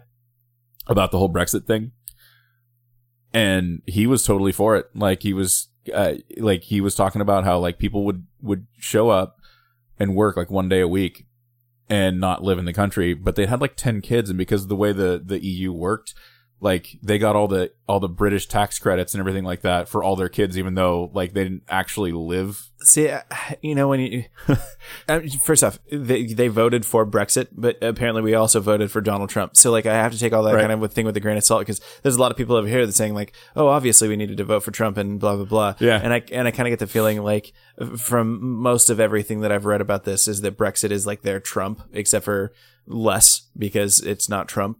Um, I the So, thing is, you is, know, is it- Germany and and the UK though have been basically footing the bill for the entire EU since its inception. Yeah, I mean there there is I think you know there's at least some basis. I think there's a lot of misunderstanding, and when it really comes down to it, it's probably a, a fair dose of xenophobia. Uh, but um, Bre- Brexit, just in general, just seems like no, that's kind of a bad idea, and you've you know just created a massive headache for everybody. And the same thing with Trump. There- You know, like there are some fundamental reasons why Trump got elected that probably are valid in some ways. Uh, but when it comes down to it, he he he also ran on a ticket of massive xenophobia. And uh, well, I'll tell you one thing, and and this is the, this is kind of telling as to how our culture works. But like these people that were here are actually moving to the states in a year and a half, but. They're moving to the states in a year and a half because that's how long it's. They've already been in the process of immigrating legally for a year now. yeah, So in a year and a half, they'll have been And- cleared hopefully. Yeah. Um, whereas if they were one of our neighboring countries, they would have been able to come across illegally and then gain legal status in less time than that. Yeah. Um, and that's kind of a problem. But I mean, I'm not saying that Trump should be the president because of that, but it is kind of one of those one of those situations. It's like, You know, our immigration policies at, at this point are a problem. Like, it- Yeah. it- looking at it from both sides of sides of the fence, like I'd probably take the more liberal, liberal view of like, why are we trying so hard to keep people out? Um, right? as long as they're you know pulling their weight and paying their taxes who the fuck cares uh but you know either way it, it's kind of a fucked up system that it takes you know that long for people who probably are just fine to be in the country I'm, so I don't have a problem with people immigrating at all. I, my my main problem is is like why, if you're doing it the right way, is it taking two and a half, three years Yeah. to do it? yeah and that's that's my biggest issue with it. But it's it's weird because on one hand he's talking about how the the the Brexit thing was the best thing that's happened to England in a long time, on the other hand he's moving here in a year and a half. So yeah so good i'm getting the fuck out yeah. uh So- thanks yeah yeah but we do have some other good things happening in England. Yeah, that's right. We do. Uh, in our last news of the night, we have uh, a little fr- friend of the show, J.K. Rowling, is uh, re- She doesn't releasing. know about our show. Come on. No, she doesn't. Uh, but she also doesn't know to call and say, "Hey, why why did you say that?" Um, she's she's got some new books coming. Uh, she she tweeted about it, and Time uh, magazine reports. Time magazine reports that J.K. Rowling tweeted. Uh, but you know, this is actually kind of funny here that that we do. You know, like a lot of the news stories we link to end up basically being posts based around a Twitter. You know, a, t- a tweet. Um, so yeah, she she's still writing, which is kind of cool because uh, it, it kind of shows like she just really likes writing. Like that that's really like you know the th- uh, the thing she does because she really doesn't fucking need the money at this point. Like she's probably one of the wealthiest writers basically ever. Um, She's wealthier than uh, Paul McCartney. yeah. I wonder how much Stephen King's worth. Like comparatively, because don't- I- I- you'd have to assume he he's got a fair amount of cash. I think Joe's. I think she's the wealthiest person in, period. in, in in Britain. that wouldn't surprise me. She's also really cool though because she she is basically giving away her money to good causes as fast as she can. You know her story, right? Not as not super well, no. So the English welfare system, the way it works is like once you're on it, they don't really want you looking for work, hmm and uh, that's how she ended up there. Like she went through a divorce, and it was just her and her daughter, and she was not doing well financially, and so she she got on welfare in England and was talking to her caseworker about getting a job, and he was like, "No, no, you can't work. hmm Like we're giving you all this stuff for free. Like you don't don't no, you can't work." And so she just sat at home and wrote books, and is now the wealthiest person in the goddamn continent. See, the system works, folks. So it's just, man, crazy. Yeah. But so new new books though. That's new books, and she doesn't say, you know, she she's uh not Newt Scamander books. She does specifically say that. yes, and that's as much specificity as you're gonna get essentially. Yeah, So that's show for this week. my daughter's gonna buy those books. I'm just gonna throw that out there. Yeah, probably. My my daughter might have you know stopped reading the Hunger Games long enough to to actually read another book too, but I don't know. Is she finished with them yet? Yeah, she's finished them twice now. Wow. She she read it and then she was like super super depressed because she's like it's over. What am I supposed to do now? And then she basically immediately just opened book one again. Have you watched the movies? Uh, we've watched all but the last two. We got to watch the uh The Mockingjay. the, the Mockingjay parts one and two. yeah, they're they're fucking depressing. I haven't read the books, so I can't tell you if they follow the books that well or not. But maybe maybe Ellie can help me out with that. I don't know. The ish, yeah. I mean, Amy, Amy actually just finished the last one too. So the the last book, yeah. Yeah.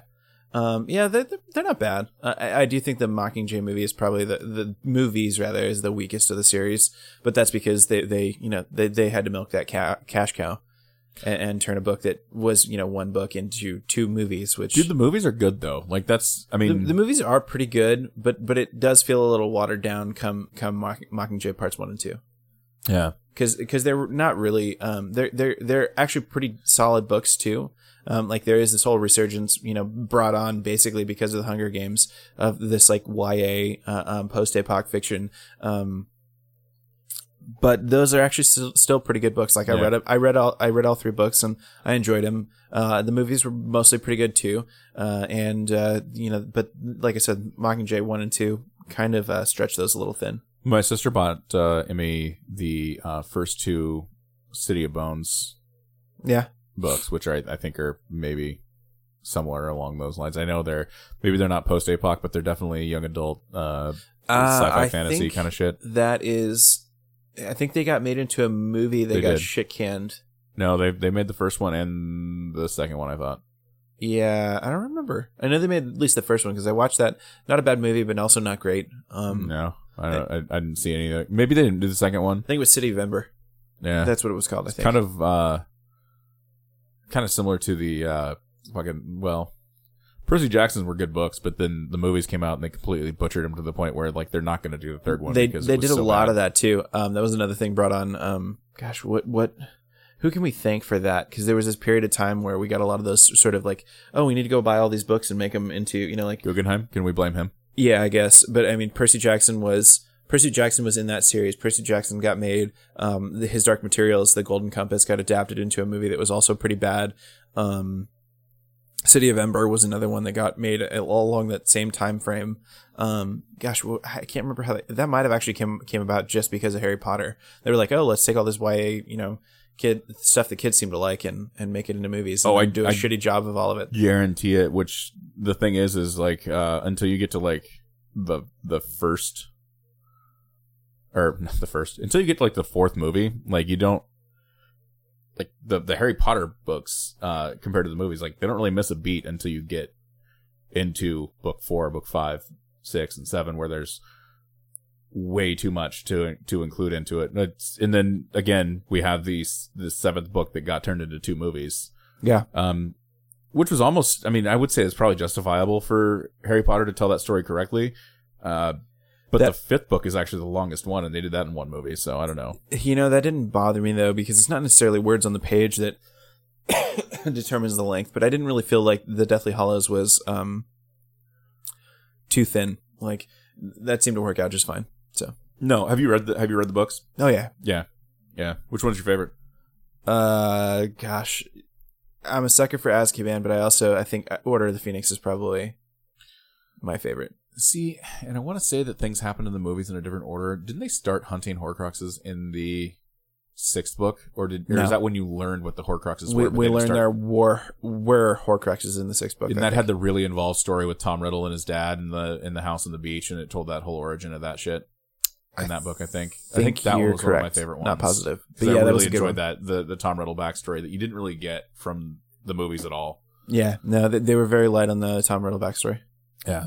So, um, and then of course, book four had the, um, the House Elf Liberation Front or whatever that was. The uh, the spew. Yeah, yeah, yeah. spew is what it was that you don't get in the movies at all, and that's that's no, it. I, you see him put up a flyer or something like that, but they never really delve into it, which was sad because that was a fun part. You know what's funny is knowing Emma Watson and how much of a feminist she is, and and like a complete like.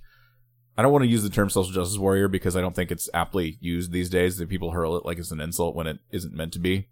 Um, Well, it's it's one of those terms you get like depending on who you talk to, feminist might be a bad word too, even though they agree with True. feminism.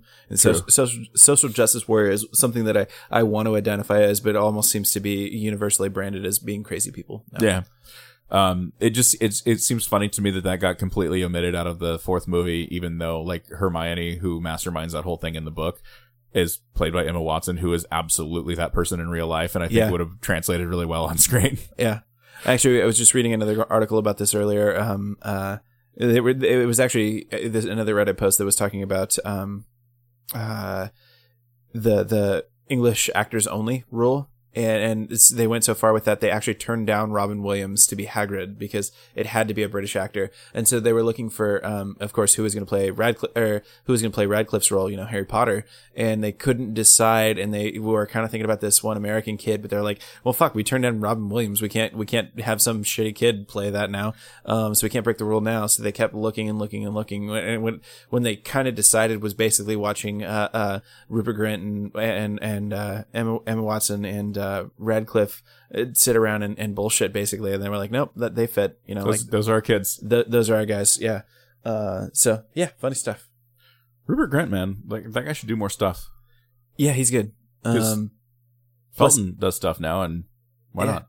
Uh, you know, I, I gotta I gotta think it's probably really really fucking difficult. Um, like you, you can see, I think uh, Radcliffe especially, um, even even Emma Watson have done some fairly you know quote unquote risque or, or you know very un Harry Potter like things to try to shake some of that stigma. But when it comes down to it, they're still Hermione and they're still Harry Potter, uh, and that's kind of rough because you know I'm not sure how they're ever going to shake that. You know, eight movies is a long time, especially watching those kids literally grow up over the course of them.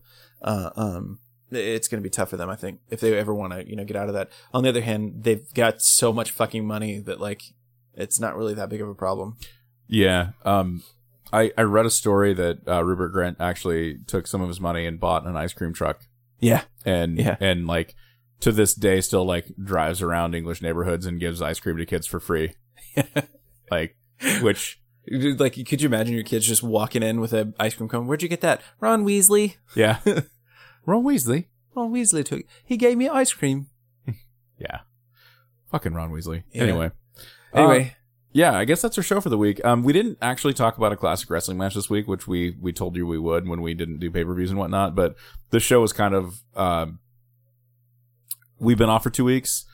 Didn't really have a ton of time to record tonight because Eddie actually has to work tomorrow for some ungodly reason. yeah, it's because yeah. Never mind. We don't need to talk about. I have to. I have to go back to work uh, on Tuesday for the first time in like nine days, so that'll be interesting. yeah.